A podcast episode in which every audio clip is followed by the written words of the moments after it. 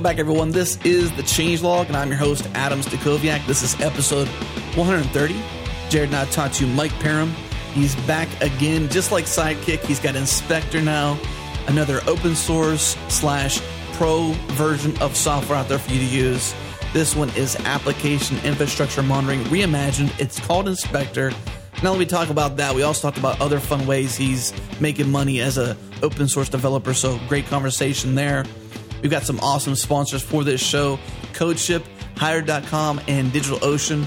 We'll tell you a bit more about Hired.com and DigitalOcean later in the show, but our friends at CodeShip is a hosted continuous deployment service that just works.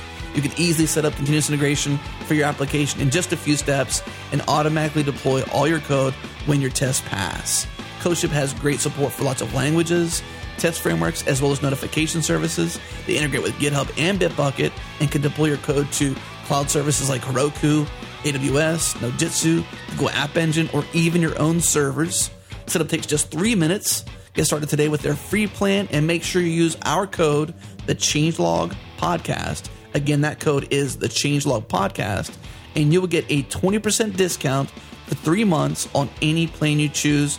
Head to codeship.io and now on to the show.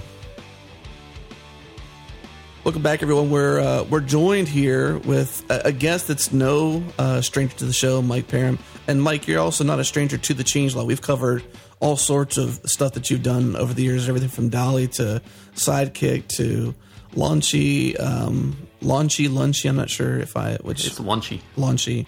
I think we pronounce it's, it's spelled Lunchy though, right? Yeah, it is. Yeah. There's already a gym called Launchy, so I couldn't I couldn't squat on that name. right. So I, I'm here. Mike's here. Jerod's here. Jerod, say hello. Hey, We uh, we've been waiting to I think maybe about a month or two to to have this conversation. You've been working on something brand new, so maybe the best way to start would be to just uh, you know get you know tell us what's going on. What you do brand new. Sure. Um, for the last four months, I've been working on a top secret project, uh, which I just announced yesterday, and it's called Inspeqtor. Um, it's my fresh take on application infrastructure monitoring. Uh, that is to say, all the moving parts of, of a server side application. Um, a, a little tool which allows you to monitor all those those moving parts to make sure everything is healthy. And if anything looks out of the ordinary, Inspeqtor will immediately send out alerts to uh, to where you wherever you have configured to say, "Hey, this doesn't look right." Uh, so it's really helpful in terms of uh, just you don't have to watch a dashboard all day or something like that. You just you know watch your inbox, and and uh, if something shows up, th- then you know to investigate. So in- Inspeqtor comes into a space that's you know has uh, some offerings. I think you're no stranger to that. As Sidekiq, of course, famously um, was you know Resque, um, you know done right or done better. Mhm. Um, Inspeqtor has competition with Monit, with God, with uh, what's the Python one? Um, Uh, forgetting now. Supervisord. Yeah, so there's Or a few Blue others. Pill? Blue Pill was one I was thinking of. So there's there's other uh, players in this space. What's Inspeqtor's unique take, and and what what's the value add there? Right. So, uh, you know, if you if you know anything about Monit, uh, it's it's pretty obvious that that Monit is the main Yeah. um, the main influence in the way Inspeqtor works. Uh, I've used Monit for the last five years, and I've just always been frustrated with some of its quirks, and so I I really wanted to build for the last few years. I really wanted to build something that was like sort of a, a Monit plus plus or or my take on Monit. And so as I as I really got serious about doing this a few months ago, I, I really started looking at the Monit feature set and and just sort of what did I want uh, in terms of um, you know my previous job was director of infrastructure or director director of technical operations, whatever you want to call it. But basically, if the site had problems, I, I was the guy who had to whose head was on the line. Um, so this kind of tool uh, was critical for, for my job. I had to know when something was was acting up. Uh, so so yeah, I mean, I went through uh, Monit Monit's feature set and pared down all the different features that uh, I thought were not useful uh, from an application monitoring point of view, and, add, and added new features that uh, I thought were critical that Monit didn't have. And uh, and so that's that's what became Inspeqtor. Um, Inspeqtor has makes some interesting choices uh, in terms of its design that uh, some people aren't going to necessarily like. Uh, For but, instance, well, it doesn't monitor initd legacy initd services. Um, Really? and that's by choice. Um, part of application monitoring is I'm trying to guide people on how to build a reliable application. Right, Inspeqtor is going to tell you if something is not not working reliably, but it also wants to guide you to build better applications, and part of that is using a proper modern init system like Upstart, like Systemd, like Runit, and so uh, initd, one of the problems with initd is you there's no sort of central daemon that you can query for the status of a process or a service. Um, and uh, everything's kind of rolled into this just big hairy bash script in etc initd. and so when I realized this a couple of months ago, I realized that this was a sort of a a decision point in the design here that was going to be fundamental to the way Inspeqtor works. Was do I want to support this legacy um, ball of mud, or do I want to make a hard stop here and and ask people, hey, or or guide people, or try to educate people about why this is a problem, and and and it's not that hard to learn the new the new systems and and thereby get a more reliable uh, setup for your application components. So I that's it- that, that's kind of what I did. I was going to say the um, so just to kind of give the, the listeners who listen to this kind of a maybe a, an outline of what we think this show might be about this time. Uh, in traditional fashion of the change changelog, we want to go deep. We want to figure out all the details of Inspeqtor. But I think a neat part of this transition for you, which you had said this, you, you didn't want to. Um, you had to make a choice of uh, supporting that ball of what was your word Ball you of used? mud. ball of mud. Um, so you had to make this choice of of doing that or something else. And um, episode ninety two, we had you on talking about Sidekiq. You had some success with Side, Sidekiq Pro. So for the listener's sake, what we want to do is we want to talk deeply, obviously, about the insides and the innards, so to speak, of Inspeqtor and what you did there. But specifically, you you've seemed to hit this um, the nail on the head, so to speak, of success when it comes to delivering open source the right way, but also making a living because you've got your wife, you've got uh, you've got a beautiful uh, little boy, a furry cat to take care of. You know, it's not just Mike. Everybody, Mike's Mike's Mike, but he's got you know family. You know, so you got to make money, and you found this really cool way to do this. So can you take us through some of the journey to kind of get to uh, making the choice of supporting that uh, ball of mud or not? Sure. Um, yeah, I mean, at this point in my career, um, I love writing open source, but I'm also I I've also had to make the, dis- the decision that I'm not a charity, um, that I'm an experienced engineer, and part of that experience is that I write. Um, ideally, I I have the experience to make well designed software, um, reliable software. So um, I have to. Um, I, I've decided to have a business model where I have both an open source product and a commercial product on top of that, that open source uh, core, and and that that commercial product is closed source.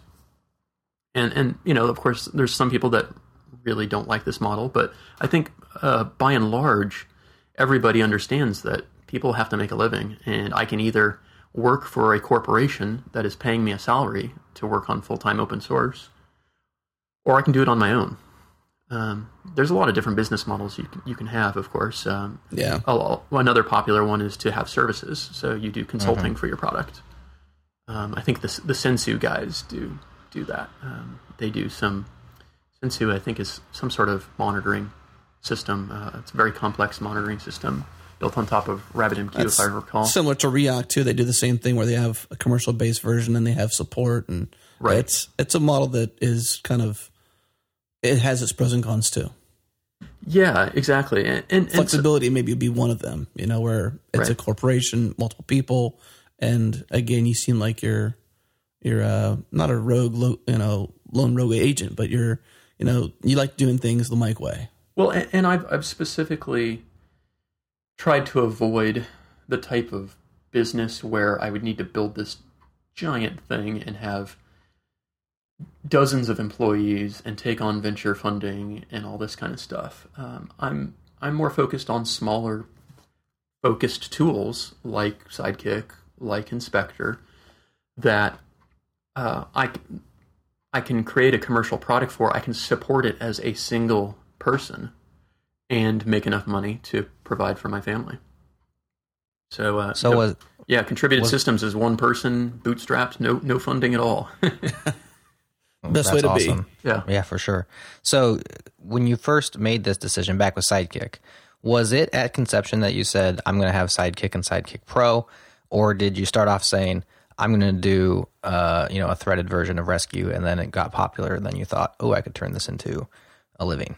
When I first started out, it, it was more of just a vague notion of, well, I'm starting my my tenth open source project here, and I'm going to work on this for an, another year, and uh, there go my nights and weekends. So, how can I actually make some money for this so that I justify it to my wife? Mhm. Um, so that's why I initially uh, just had Sidekiq. It was it was just the open source product. I actually sold commercial licenses for Sidekiq, and that did not bring in a ton of money. It brought in it brought in like fifteen hundred dollars or something like that over the course of six months, but um, it didn't bring in nearly enough to justify my time. You know, when you when you when you took all the hours that I was spending on Sidekiq, I was making minimum wage in terms of uh, you know Right. selling licenses. Right. Hours to hours to dollars. Yeah. Right. So you know that's that's when I said, okay, I've got this Sidekiq thing. It's moderately successful at this point. We're six months in. Why don't I do a commercial product on top of it and sell that for ten times as much money? Hmm. Um, and and to see if I can get people not not just to pay, you know, because their lawyers tell them, but because they want to buy actual useful functionality. And so that's when I started. I spent about a month building uh, Sidekiq Pro, and uh, and then started selling it. And you know, it it, it ramped up slowly but surely. Uh, when I when I first threw it out there and announced it, I had no idea if anybody would would buy this thing. Um, you know, it's a Ruby gem. People are used to just saying gem install and not having to put in a credit card. Um, but sales were sales were slow at first, but they've ramped up to the point now where I can, I've got a, a good income that provides for my family just based on those sales alone. So I want to touch on before we move on, Jared. I want to touch on one thing that uh, the listeners might be thinking about. In episode ninety-two, we talked to you um, about this very topic here. But one question that came up that you don't have to go back into, but I just want to at least touch on it quickly, which is, um, you know, what's stopping somebody from since it's open source taking Side Pro, uh, Sidekiq Pro features and putting them in the open source version. Um, that's sort of a hurdle you had to get over. How do you prevent that? Just a quick note on that for this, this show. It's I don't prevent it, and and I have no interest really in preventing it. Um, if somebody wants to reproduce a feature, fork Sidekiq, and put it in their own version of Sidekiq, there's legally nothing stopping them from doing that. Um, Sidekiq itself is LGPL. They can fork it, and they can add a feature to it as long as that feature remains open source in their fork. They can do whatever they want with it. The the the thing that people are paying for is long term support. They're paying for a roadmap. They're paying to know that someone is constantly going to be ensuring that Rails 4.2 is going to work with it, that Rails 5 is going to work with it, that Ruby 2.2 is going to work with it, that um, they're also paying for taste. Uh, that I, as a project dictator, I have the good taste to know which features are good, which features will uh, add instability to the product. Um, you know that that sort of thing. So they're they're paying for the experience and the the oversight of the project to to continue. Um, so yeah, there's there's nothing legally stopping people from doing that. You know, just same thing with Inspeqtor. Um, if people want to fork Inspeqtor, it's GPL. They can add their own feature which copies it. Um, but again, I think I'm here for the long run. I'm getting, I've got a product which is paying me to support this for the next few years. If they just fork it and add a feature, are they going to maintain it for the next two years? Right. That's a good point. You know, are they? Uh, I'm constantly going to be adding new features to the open source and the commercial version. Are they going to be constantly pulling in those upstream changes? You know, businesses mm. don't want to deal with that hassle. Um, they just want to buy something that they know will work and will be there for the next, you know, in years that they can count on.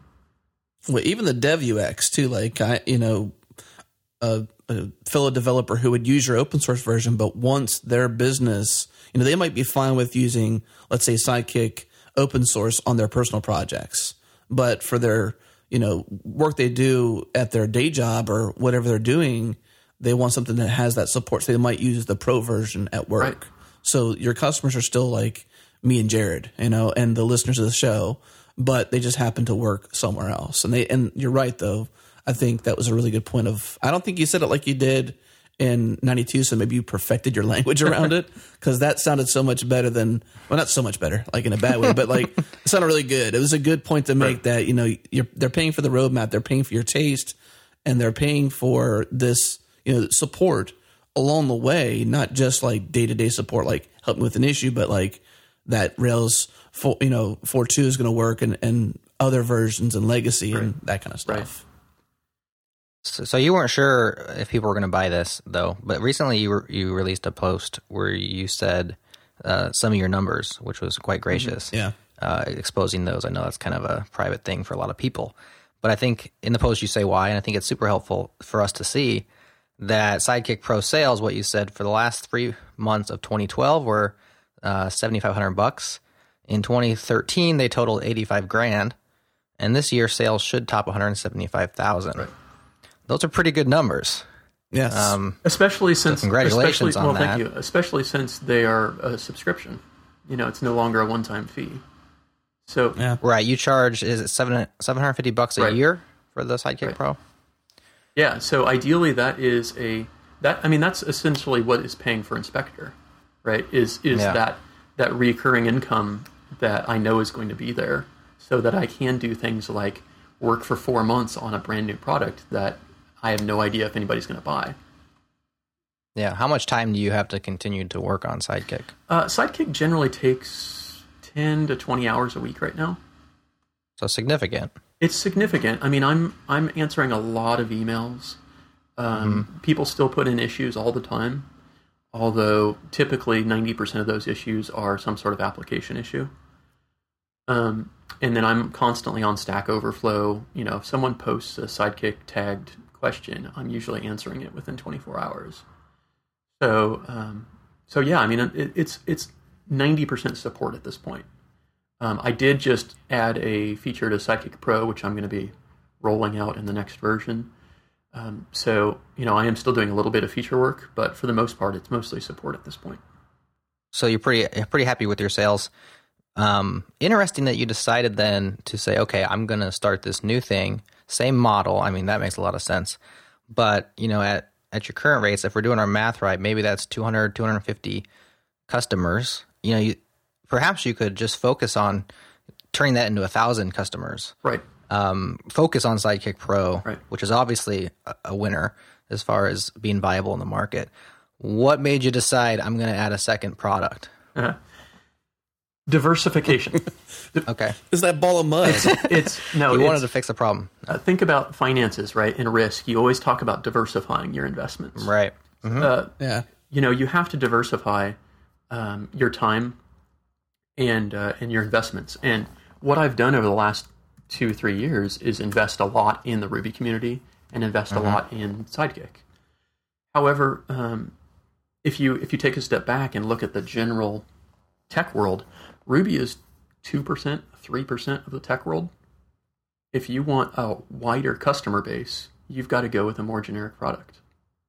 And that's exactly what Inspeqtor is. Is Inspeqtor is useful to anybody using Linux. You know, it doesn't care if you've got a Python app, a PHP right. app, um, uh, you know, a Haskell app if you're a neckbeard. Uh, it, it, it, it's um, it, it's diversification in the sense that Um, if something better than Sidekiq comes along tomorrow, then uh oh, what am I going to do? Well, now I've got two different products which have slightly overlapping audiences, but the Venn diagram is still significantly different. Um, that is, there's not there's a huge new open territory for me to uh, to find customers in now. This is a prime place too, because I mean, you had said earlier in the show that this is uh, inspired by, to a degree, uh, from Monit. You know, so there's some inspiration there. You also talked about the ball of mud that you got sick of dealing with. So obviously, there's something, some some competitors in the space that weren't cutting the, you know, cutting the cheese, so to speak. I don't know if that's the right way to say that or not. Cutting the mustard. cutting the mustard. cutting the Cutting the mustard. cheese there you go. My bad. My bad, y'all. Um, it's, it's probably my, my Texas uh, my Texas ways or something. Just seeing the off color Cutting thing. the brisket. But yeah, you know, you yeah, go. cutting the brisket. That's a better way to say it for Texas style. So I mean, obviously there's something happening there, and you, like you said earlier, they're paying for taste, so you have taste, and why not do it better? Well, and and in fact, a lot of the Linux lower level open source monitoring tools are they're either a decade old, so they've got a lot of accumulated cruft, or they're just I don't know. I, I mean, I hate to use the term over and over. I, I don't know if, it, if it's pejorative or not, but they're very neckbeard oriented. They're just not easy to use. They're very unfriendly. They're very tech heavy. Um, you know, I was look. Someone brought up uh, collectd as a possible competitor, and I looked at collectd, and and its syntax is just terrible. Um, it's just hard to use. It's it's ugly. Yeah, I mean, I don't know if Linux people care about this stuff, but I do, and and I want things to be easy to use. So I I do my utmost to pare things down to the bare minimum to get sort of a zen the, get the uh, you know the kiss principle in action. Keep it as simple as, as humanly possible. And so that's why when you look at Inspeqtor's configuration files they look stupid simple.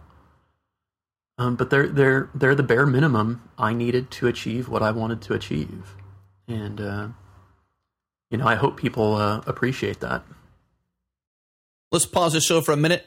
Give a shout out to a sponsor, DigitalOcean, simple cloud hosting built for developers. In 55 seconds, you'll have a cloud server with full root access, and it just doesn't get any easier than that. Pricing plan start at only five bucks a month for half a gig of RAM, 20 gigs of SSD drive space, one CPU, and one terabyte of transfer. That's a lot for five bucks a month. DigitalOcean also has data centers all across the world New York, San Francisco, Amsterdam, Singapore, and their newest region, London. You can easily migrate your data between those regions, making your uh, data always closest to your users. Use the promo code changelog November in lowercase. It's important that you use lowercase. Changelog November to get a $10 hosting credit when you sign up. Head to digitalocean.com right now to get started. And back to the show. Um, so I see some patterns here um, of you taking a thing, and, and like you said, Inspeqtor is kind of Monit plus plus, Sidekiq was kind of Resque plus plus. In this same post where you gave your numbers, which everybody should probably go out and read that. It's a great post. We'll, we'll put it in the Um, show notes for sure. So check out the show notes. Yeah, in there you actually give these repeatable steps that you've taken. Obviously, we can kind of see the pattern. Um, but could you walk through the steps you took as far as how to come to a successful open source slash um, commercial product, and then perhaps as a follow up, give examples of things that you haven't taken on that maybe somebody else could. Um, so step one is to find a tool that is non-trivial and important to your current system or workflow. That goes right back to if you write a tiny hundred line gem, nobody's going to care. People can. It has to be non-trivial. It has to be something that will take a lot of time, right? It has to be something that is worthy of someone's consideration to use, to outsource, or to actually buy from you. Um, so, so yeah, there, and and and ideally, like you say, you want to find something that is a bit painful to use. Maybe it's overly complex or has a lot of features that you don't want. Um, think about Microsoft Word and look at all the text editors out there that are just they're no competition for Word, and Word's not competition for them. Word is just this this giant set of features eh, of which you know you use maybe five percent of those features. So, you know, there's is there a market for a word processor that is just much much simpler?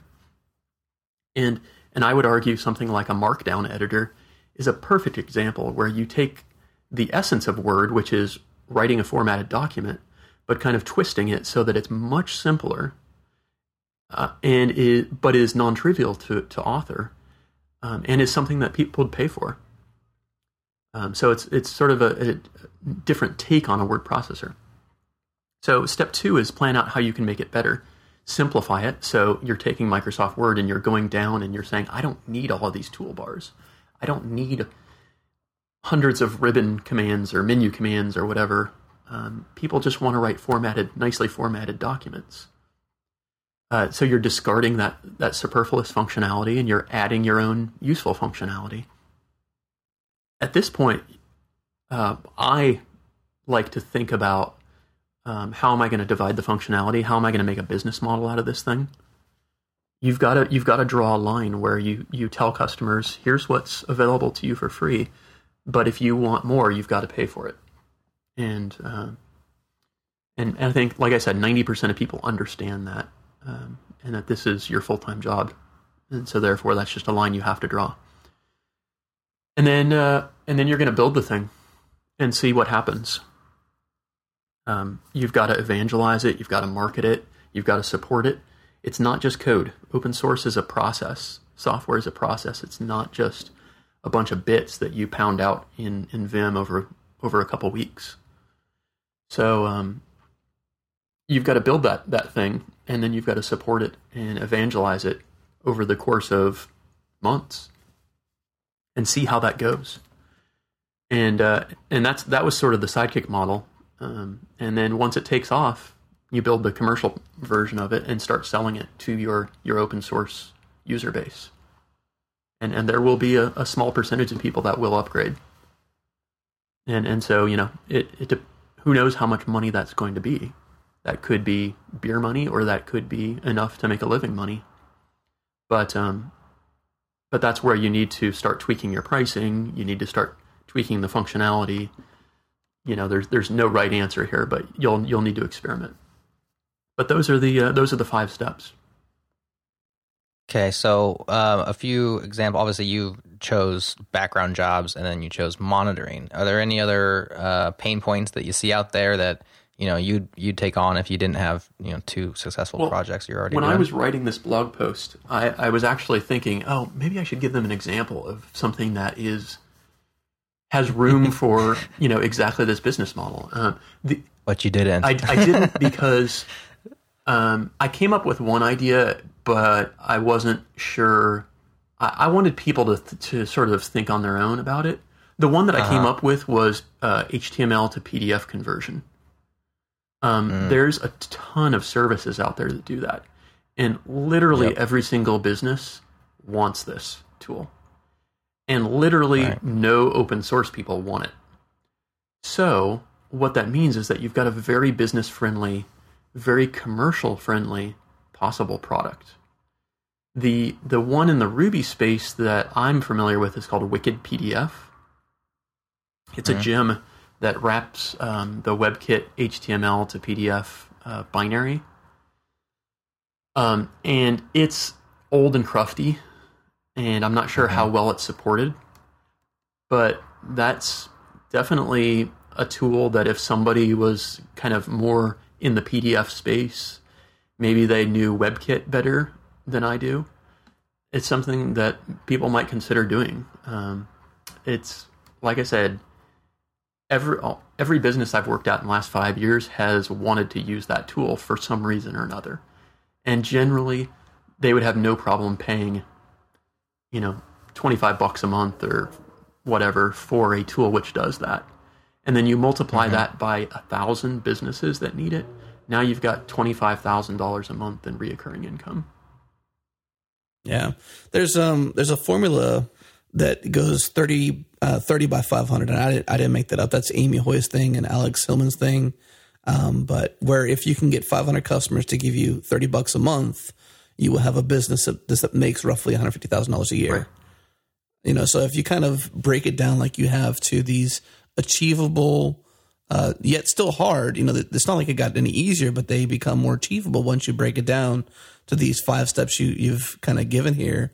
Um, and I think your model has legs. Like obviously, it's got legs because you you you got 175k in the bank that proves that it that it works. Well, yeah, exactly. And and the the wonderful thing about software in general is that you can do it in your spare time. You know, you can do it in nights, you can do it in weekends, as long as your employer is, is somewhat friendly to you sort of moonlighting, as long as your employment contract doesn't have issues there. Of course, legally you'll want to you'll want to verify that. Right. But um, yeah. you want to make sure you're in the clear long term. Um, but you know, I wrote Sidekiq Pro and have been working full time for the climb for the last two years, right? And the last two and a half years, I was working on Sidekiq and Sidekiq Pro and bringing in, I, I was bringing in hundred thousand dollars through Sidekiq, while also having a full time job making six figures. So you can build all this stuff without much investment. Uh, you know, next to no investment aside from some time. Um, yeah. You know, time is a luxury to a lot of people. Um, but if yeah, you've got that, you can invest that time into you know your own possible future career. Be patient too. I mean, it se- it seems like you've been sitting on some patience. Honestly, like you didn't seem like uh, you were in a rush to jump ship and like you know the moment you had success with Sidekiq Pro, basically, mm-hmm. you weren't like, oh, I'm out. Right. You know, it, So, can you talk maybe a little bit about that? And I think maybe Jerod's got some other questions. I don't sure. want to stomp on your questions, Jerod, but can you talk a bit about the the patience aspect of of what you've done? Sure. Yeah. I mean, uh, having a nice a nice salary makes it much harder to determine when am I going to jump ship here. You know, my salary is a nice, steady, flat stream of income. And then my Sidekiq Pro income was constantly, sort of slowly but surely rising up. And there was an inflection point where the two actually met.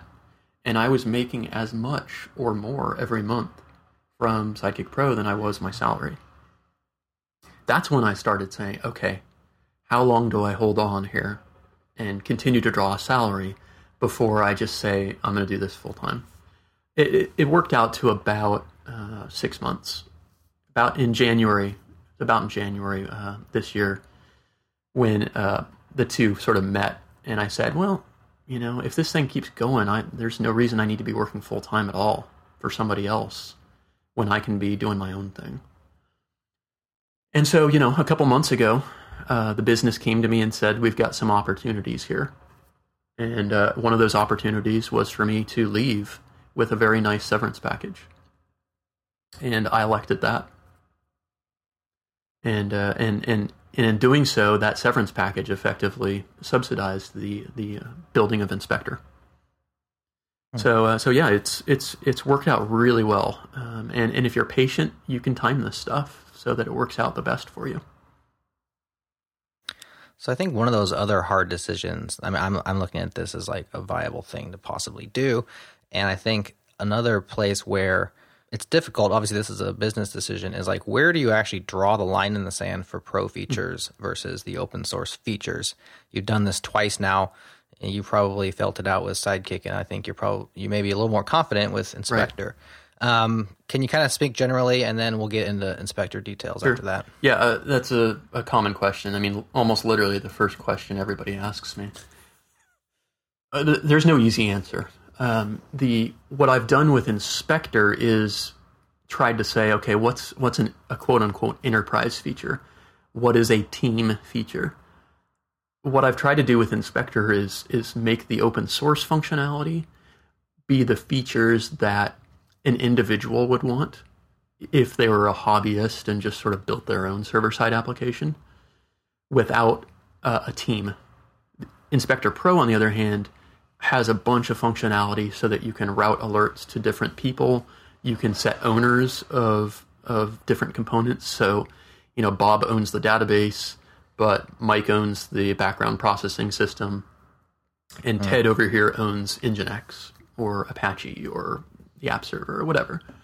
And so that way, if any of these components misbehave, the alerts are routed to the team members that know them best. So that's that's one approach that I've taken is again, what's an enterprise feature, what's a team type feature, and uh, and that's that's really all I have in terms of advice. It's it's not an easy question to answer, and it's just something that you have to judge for yourself. Um, I'm I'm I'm I've got about five or six different features that I want to add to Inspeqtor right now, and it's really tough trying to figure out all right which of these should go into Pro and be sort of locked away from the majority of users. That's that's really that's a really painful decision to make because I want to give all the functionality to everybody, but I know that that's just not a viable a viable uh, solution.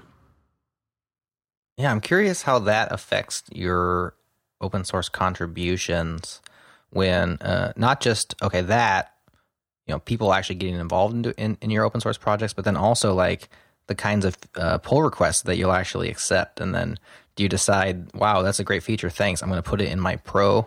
Well, you I can't- pro- I product. can't do that. I mean that you can't do that, right? Uh, Their license. uh, Okay, so that makes. I mean, if, easier. if somebody is submitting a PR to me, um, that that's yeah, I, I I see that as their code, and when I pull Yeah. it in, it's licensed to me, sort of based on the the um, contribution guidelines. But I would not take somebody's Right. code and then just make it a pro feature. That's that's immoral and, or unethical, uh, in my opinion. agreed. So What if you're What if you're thinking about im- implementing that, and then somebody does it for you? I guess you just tell them, you know, I'm going to build it myself, or Yeah, I mean that's that's sort of the the discussion that needs to be had is um, Yeah. is is there a common ground that we can reach here? Maybe there's some subset of the functionality that we can put into open source that's still useful, but I have I have a different vision for the way this feature is going to work. Um, or you know, do I just close it outright and say no? I'm gonna I'm gonna put this. This is the type of thing that properly belongs in Pro. Uh, I I, I don't want to do that, but you know that's the that's the worst possible uh, outcome, in my opinion. Something that comes to mind in that uh, in that regard is what Twitter did with their API. They kind of said to API developers like, "Don't hang out in these areas. These are danger areas. Right. Uh, these areas are okay for you to hang out in. We won't stomp on you, but these areas are kind of areas we're heading towards or things we're doing differently." And they kind of like, to a degree, somewhat roadmapped Right. what was safe Right. and what wasn't safe. Yeah, I mean that's a, that's a great uh, analogy. Um, they've they've had to walk a, a really a really fine line because they're not a pipe. They're not just purely a pipe for tweets to flow down. You know, they also want to control the the glass, the way that people see tweets, so that they control the ads that people see. And uh, and that really has hit their third party client uh, ecosystem pretty hard. And so in your case, third party clients are, you know, PRs, contributions, open source developers kind of helping you sustain the open source side, but at the same time, keep it progressing, keep it moving forward. Yeah, there. I mean, there's always a there's always a tension there, um, where you have something free and then something paid on top of that. Um, nobody begrudges Twitter for having to make a living. I know that Right. I myself I would prefer to pay Twitter. Uh, you know, a dollar a month. You know, a dollar a month is I would be happy to pay. And if app.net, and man. if they take their uh, their their users, right? Exactly. Um, they take their their hundred million users and uh, charge them a dollar a month. You know, you got a hundred million a, a month coming in. That that pays for a lot of office space in San Francisco. Um, Yeah. But yeah, I, I, I also understand that a social network is is based on the size of the network, and uh, and Right. the vast majority of people don't want to have to pay for something if they can just see ads instead, which is unfortunate. Yeah, that 100 million users, you know, drops down to 350,000 or something like that, and now your network is is not as valuable as it was. Exactly. Exactly. Let's pause the show for a minute, give a shout out to a sponsor. Hired.com is sponsoring the show this week, and the URL you need to go to is hired.com slash changelog podcast. Again, hired.com slash changelog podcast. And when you go there, uh, they're going to give you a they're going to double the signing bonus that they give you if you accept a job on hired.com from $2,000 to $4,000. Every week on Hired, uh, thousands of tech companies in San Francisco, New York, Seattle, and LA uh, bid on hiring awesome developers, providing the salary and equity up front. Some of their most in demand jobs are web and mobile developers, DevOps, UI, UX, and even some product managers. The average developer gets about five to 15 offers with equity, with salary, all that up front. Uh, and even if you're not looking for a job, but you might know someone who is, you can revert, you can refer them to hired and get an awesome bonus as well if they accept the job. And the amount of that one is one thousand three hundred and thirty-seven dollars total lead. So go to hired.com slash changelog podcast and get hired. So thinking about contributions, I was just looking at Sidekiq here as you're talking, and uh, 713 forks, 242 contributors over its lifespan. I would say that the model maybe some of that was before you had the pro version, but it seems like there was no barrier for people wanting to hop in and, and help out there. So that's good. Were you concer- concerned about that, especially with Inspeqtor? I mean, it's only been out for a day, but you know, one fork so far. Um, my my main concern with Inspeqtor is just the fact that it's using Go, so that it's a relatively new language. Um, Yeah. So, uh, you know, Monit is written in C and uses, I think they're on Bitbucket. So they're they're just kind of in a different ecosystem. So I'm not sure if people find Bitbucket easy to contribute to or not, or not. I know that I don't. I've never really used Bitbucket before, but hopefully it's it's on GitHub. It's written in Go. It's easier for people to contribute than something like Monit. But um, but also keep in mind that Inspeqtor is different from Sidekiq in that it's not something that tightly integrates with your application. You know, people uh, Sidekiq is a framework, right? People are interacting with Sidekiq APIs. Uh, their code is running within the Sidekiq process. So you're just you've got a lot more moving parts interacting with your app code, and so I think it's natural for people to interact with Sidekiq a lot more. So I don't necessarily see uh, as much uh, contribution and as much mm, activity around uh, people contributing to Inspeqtor. Inspeqtor is kind of a black box where you install it, you set it up to monitor your components, and then that's it. Um, you know, we'll see. We'll see what happens. I, that could be completely wrong, but that's kind of my feel for it so far.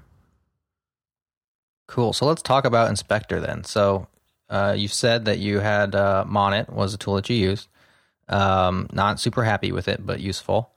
Um, you decided to dig in, see how you could make Monit better, and you said two things. First of all, removing features that you don't need, and then secondly, adding in some stuff that is more modern or that you think that you do Right. need.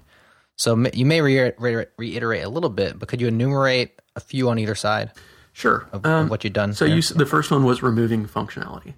Right, which initd you, you mentioned is a big piece of that. Yeah, there. Uh, what I did with Inspeqtor is sort of make the decision that Inspeqtor will not start and stop processes directly. So Monit and God and Bluepill, they all have a way to start a process, stop a process, to set the user that it runs at as, to set the group that it runs as. All this, all this boilerplate to start and stop processes. And what I realized is that's the job of your init system. All of these, your the machine that you're using exists to run your application. Your application components are the most important thing running on that machine. And the, the most reliable way you can ensure that your components are running is to integrate them with your operating system's init system. And that in Ubuntu is Upstart.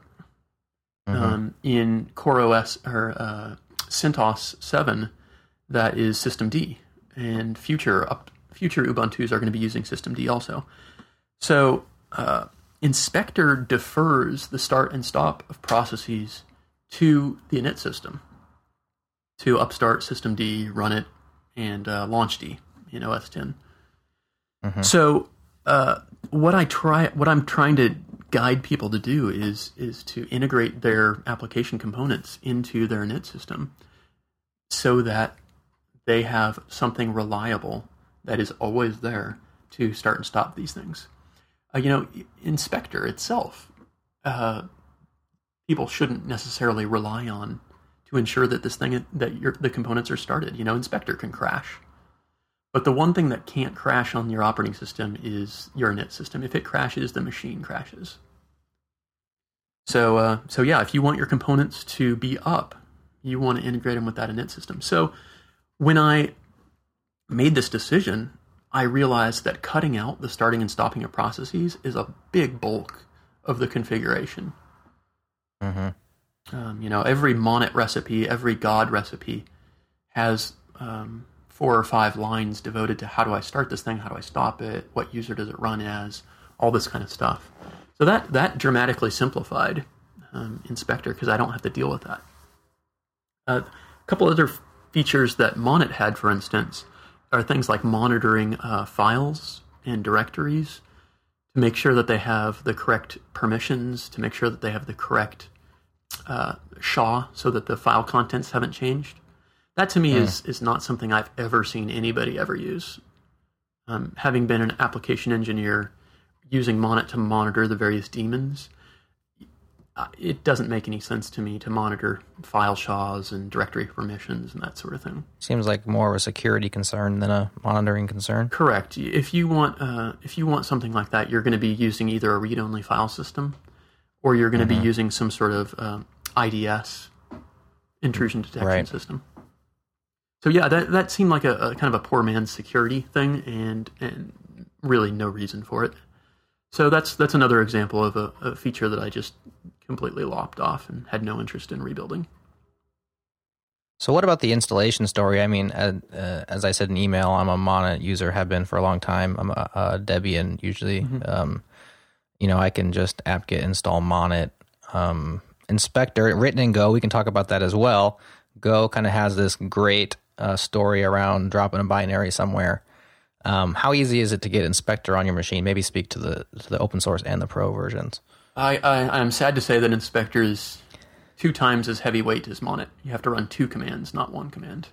Oh man, So, That's twice um, as many. Yeah, it, uh, in Inspeqtor, I would imagine in the future will be integrated directly into the various operating systems package repositories. But right now, it being brand new, I have to distribute it myself.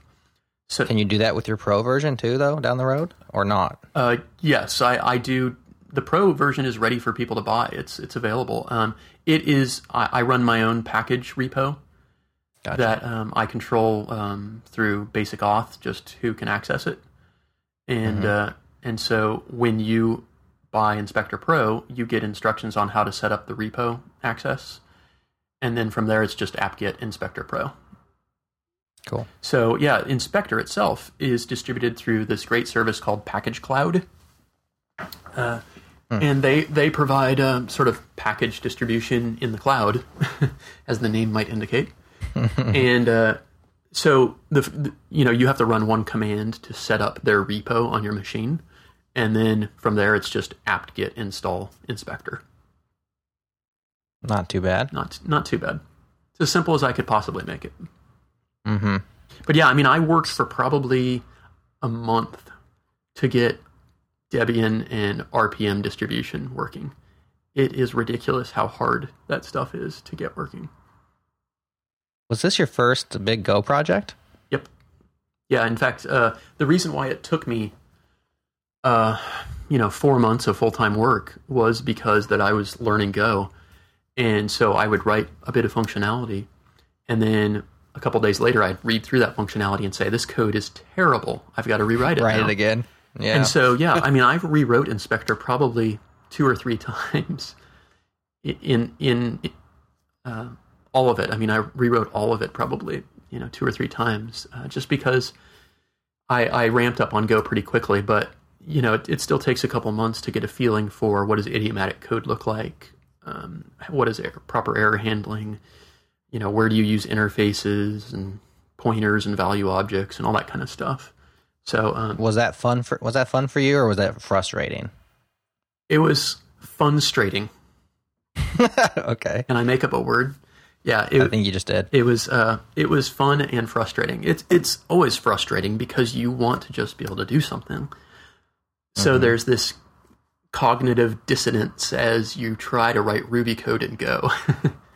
Right. um, but again, it's one of those one of those paths where I realize you've got to walk down this path to to get to the destination, which is being a, a journeyman programmer, not a beginning programmer in this thing. And so I, I Yeah, enjoy sure. that. I, I enjoy that that process. So uh, yeah, it did take me a couple months, and for the first month, I was definitely really frustrated. You know, things like how do I take a string and split it up by commas and get an array of those Mm-hmm. strings, and how do I convert a byte array into a string, and how do I convert this type into this other type, and you know that's stuff that you rarely ever need to do in Ruby, but it's it's it's critical in Go, and so that was stuff that I had to learn all new. Yeah, I just wrote my my my first production Go. It's a small API for a customer, and uh, longtime Ruby and JavaScript developer. So you know you, you, get things ingrained in your fingers. You know maybe you have to have the docs open if you forget an API, but you're not like searching how do I do this in JavaScript or in Ruby. Right. And I've just found my Google search like astronomically increase. you know with Go over the last month and a half.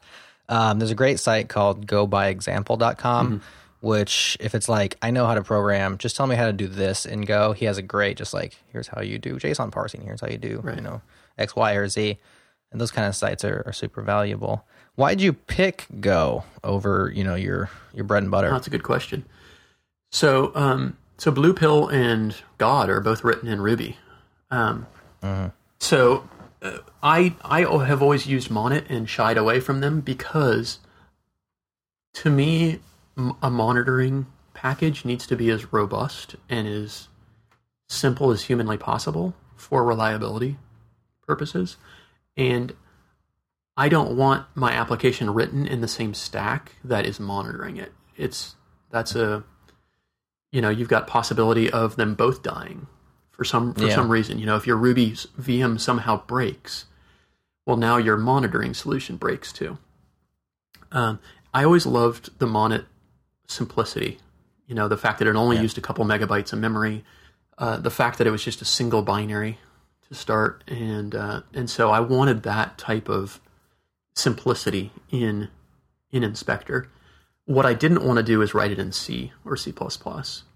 So when mm. something like Go or Rust came along, I said, well, these are perfect next generation system languages that I can use to build this type of infrastructure without having to deal with um, you know memory management and pointers and all that kind of stuff directly.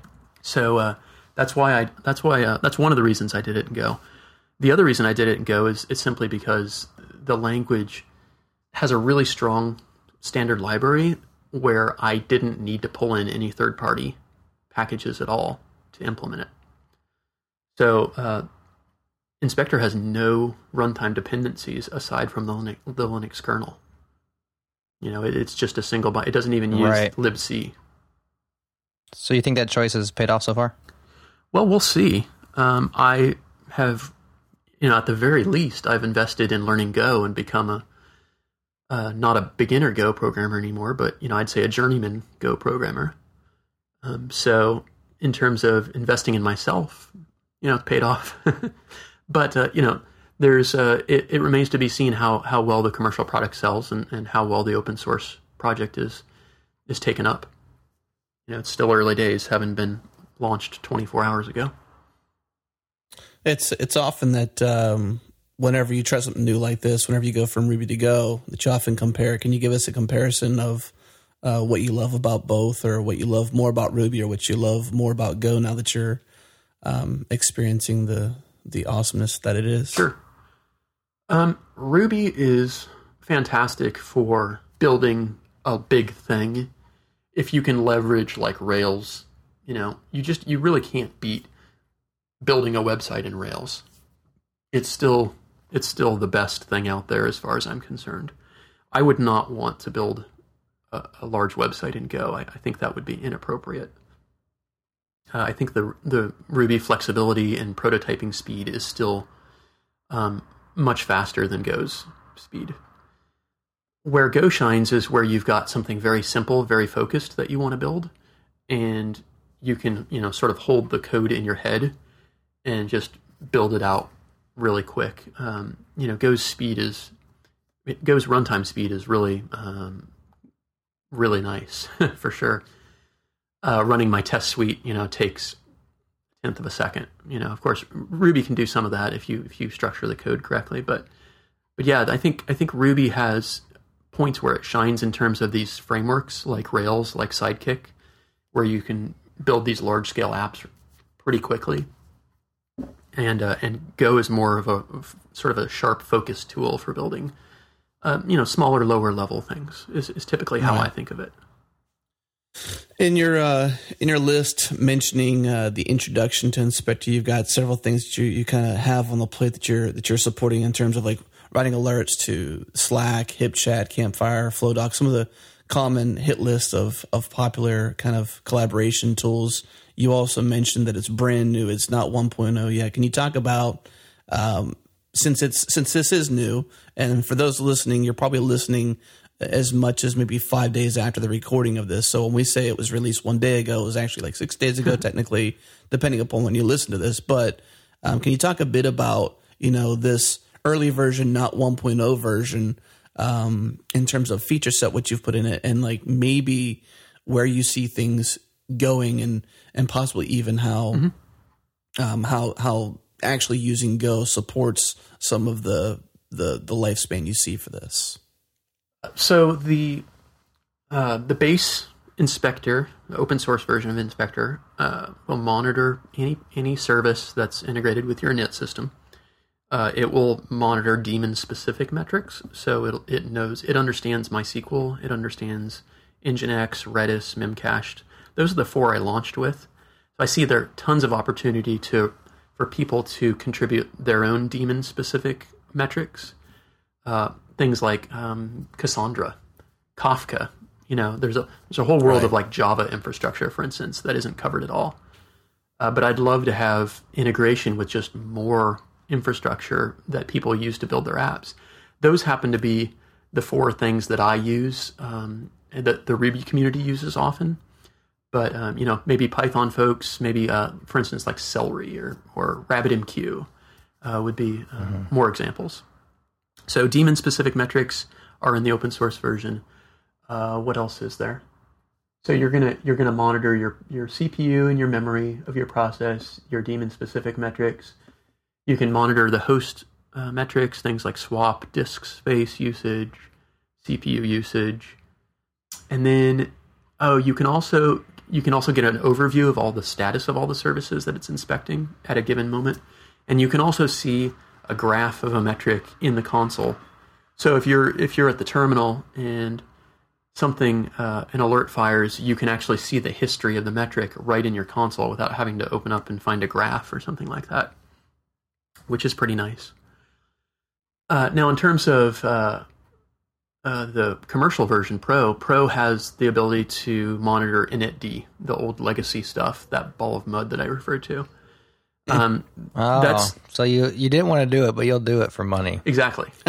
exactly. I like that. That was a good one, Jerod. well, that's that's a that's an example where if people have legacy services, if they're an enterprise and, and they just don't want to touch the thing, but they do want to use uh, Inspeqtor to mm-hmm. monitor, you you pay the money and, and the problem is solved. Um, yeah, I mean part of part of this hard line that I'm having to take with features is trying to guide people to, to author better applications. And sometimes that means, I, you know, I'm not going to support the old way of doing something because I really genuinely feel it's not the right way to do things. Now, if people want to pay me money to so that they continue continue to do it the old way, then that's that's their choice. But you know, I'm I'm taking a stand here and saying that initd is not the right thing to do anymore. Um, so uh, yeah, so initd is supported in, in Pro, um, and then yeah, as you said, chat rooms for teams who want alerts to be piped into their shared chat room, where maybe they've got people in the chat room twenty four seven. That's a perfect example where you can sort of cut down noise in your inbox by by directing uh, the alerts into the t- the chat rooms. And then uh, the final feature in Pro right now is the uh, te- uh, ownership. So you can give ownership to various components you can say, I, I want alerts for this thing to go to this particular team or this particular person. Because Inspeqtor itself, the open source version, you can only send alerts to a single email address. That's it. Now, what's coming down the pipe? Uh, yeah, I've got a bunch of ideas. One thing I want to put in the open source version is monitoring cron jobs to ensure that cron jobs are running. Uh, if you have a cron job that runs hourly, and you deploy your code and that code change breaks that cron job, how do you know? Oftentimes the job will just start silently failing and you won't know until a customer calls, customer emails. or maybe you don't receive a report the next day or something like that. Mm-hmm. But having having something that that that notifies what I want to do is have a way for the cron job to notify Inspeqtor that hey I just ran, and then Inspeqtor mm-hmm. will say if I haven't received a notification within the last hour or within the last day, to fire off an alert to say hey this cron job didn't fire. Hmm. Hmm. Let me just say, as as a longtime Monit user and relatively happy Monit user, mm-hmm. If you do that feature, I will immediately switch. I was gonna say you seem like you were lamenting with the pain. Uh, like I could almost audibly hear Oh, the pain you felt from not having that feature. Yeah, I've looked for solutions. There's some online services where you can, uh, you know, do your cron job and then, you know, do a- ampersand ampersand and then hit some API that just says I did it right, that it actually succeeded, and then they'll send you emails and stuff if it fails. Um, tried those. There's other, you know, things where you can just pipe it to an email address if it fails. Anyways, they all suck. Right. This well, well, mine's awesome. going to suck. Mine's like, right, mine's going to do. suck just as much. Oh, oh. well, uh, yeah. So I, In a better way, though, maybe. Yeah, so so that was one idea I had for another feature. Um, another, the, you know, the, the other obvious feature would be sort of a web interface to see an overview of the different metrics you're tracking and to see pretty graphs. Um, yeah. That that would probably be a pro a pro um, feature. I'm not sure, uh, but yeah, anything that's sort of team or collaborative is definitely uh, going to be lean toward pro. Things like cron jobs, though, you know, I can see individuals wanting those as part of their applications, and so putting a, a cron job checker uh, seems like a natural fit. Yeah. I'm for it. Cool. I'll, I'll count that as a plus one on the issue then. there you go. Well, cool, Mike. Um, we uh, we tend to ask a few questions at the end of the show, but we're going to ask one simple question because that's that's the way we're going to roll around here. But um, Inspeqtor's new. It's you know, let's say it's you know barely a day old in terms of release. Um, can you kind of give the listeners a way that you're looking for engagement? You know, is there a feature set like you'd mentioned earlier? You know, supporting different systems, Debian, and and were some of the ones that you'd mentioned that you use. So you're supporting those. Are are there a hit list that, that you have a roadmap? You, how can people jump in and and help you launch the open source side and Right. and uh, maybe even how to buy the pro side? Well, I what I would love, what I need right now is just users. You know, it's a brand, you know, it is a brand new project, so I would love people to uh, download it, try it out. Um, I'm definitely not strong in terms of the operating system packaging, so Deb support, RPM support. I, I spent probably a month trying to polish it and get it working, but I'm sure that there's uh, plenty of room for improvement there. so maybe some code review on certain areas. Yeah, exactly. I mean, if there's a if you know you got more of a Debian guy or more of a um, uh, a Fedora guy uh, wants to or or girl for for that matter, uh, a gender is is not an issue. Um, if if anyone wants to come in and uh, and and help me out there, I'm happy to have that. Uh, I've cobbled together what I have right now, but uh, I'm sure there's room for improvement. And the other thing is, is just use it and, and give me give me ideas for features. Um, send PRs and uh, and remember the there's that daemon specific feature where you know I want I want Inspeqtor to know about as many of these popular different application components as possible, and so getting uh, PRs to add more and more of them would be awesome. So Yeah. that's that's definitely ripe for uh, for some for uh, PRs. Well, awesome. Well, is there anything else that you want to cover, Mike, in, in closing before we uh, take the show out? Not really. I just wanted to thank you guys for giving me the opportunity to come on and uh, and uh, ramble on a bit. Cool.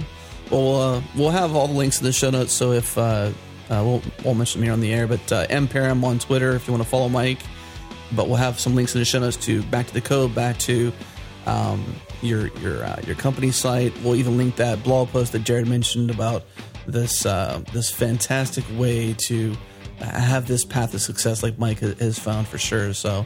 Mike, thanks for coming on the show. Um, we had some awesome sponsors for this show. So, as you might know, not only are we member supported, but we're also sponsor supported because we work with some really, really cool companies. One of those cool companies is CodeShip. Love CodeShip. Those guys are awesome. hired.com, uh, and also DigitalOcean. We're hosted on DigitalOcean. We love DigitalOcean, and we think you should too. If you're not using them, then I just make a sad face, and that's just that's just how it goes. But uh, that's it for this uh, this week's of Changelog, and we'll be back as soon as you want to hear us. Let's say goodbye. Bye. Bye.